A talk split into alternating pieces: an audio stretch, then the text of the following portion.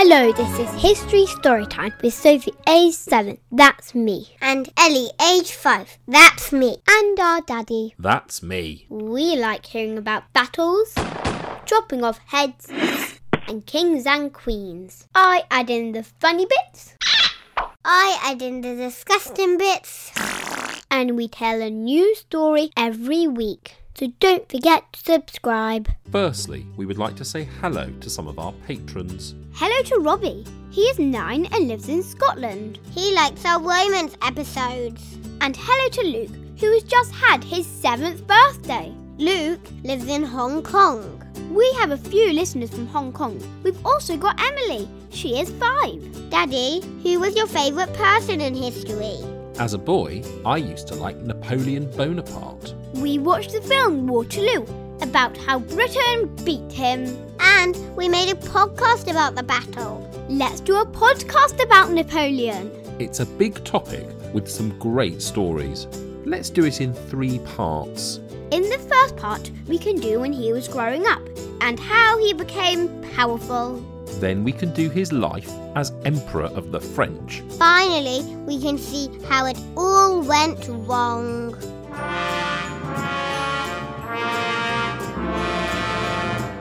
That's my favourite bit.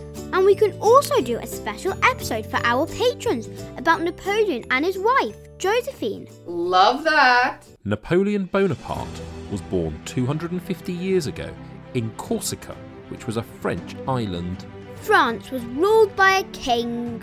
Called Louis. Almost all French kings are called Louis. Napoleon's family were a noble family, but they weren't very rich. But they did send Napoleon to a military school in France. Left, left, left, right, left. At school, he realised he was a good leader. How did he realise that?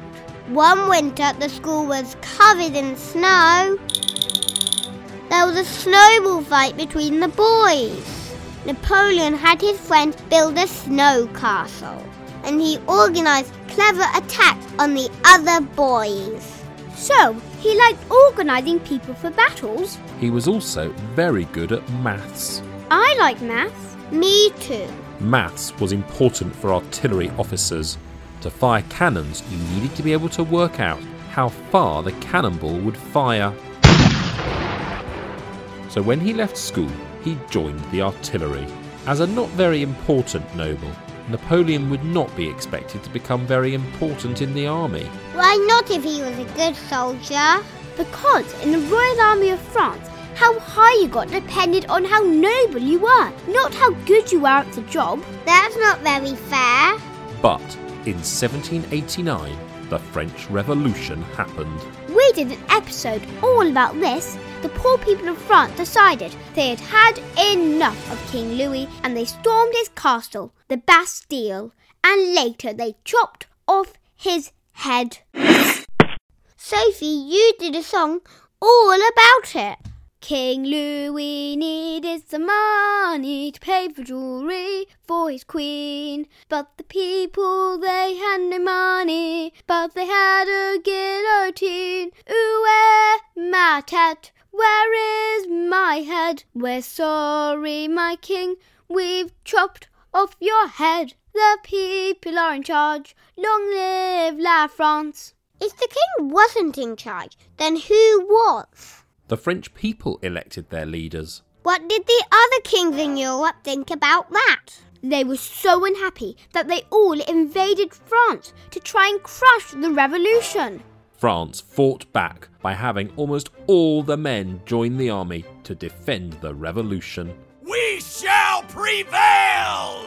Most of the nobles had left France because they were so angry about the king having his head chopped off, and some that stayed had their heads chopped off too. Napoleon could have left France and lived in Corsica, but he decided to stay instead. This is my land. I bet the government didn't trust him because he had been a noble. Meanwhile, the French city of Toulon had rebelled. Treacherous dogs! They wanted the old king's family to rule again. For the king! The city was surrounded by French troops, but the British fleet sailed into the harbour to protect the city. If the French tried to attack, the powerful British fleet would shoot at them from the sea. The French general sent for Napoleon Hello. Hello, Napoleon. Why did they send for him? Because he was trained in using cannons. He put his cannons on the hills, and instead of firing at the town, he fired at the British ships. Quickly, the British fleet sailed away. I'm getting out of here.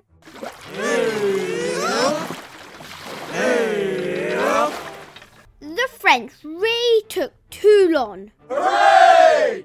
Later, Napoleon went to Paris.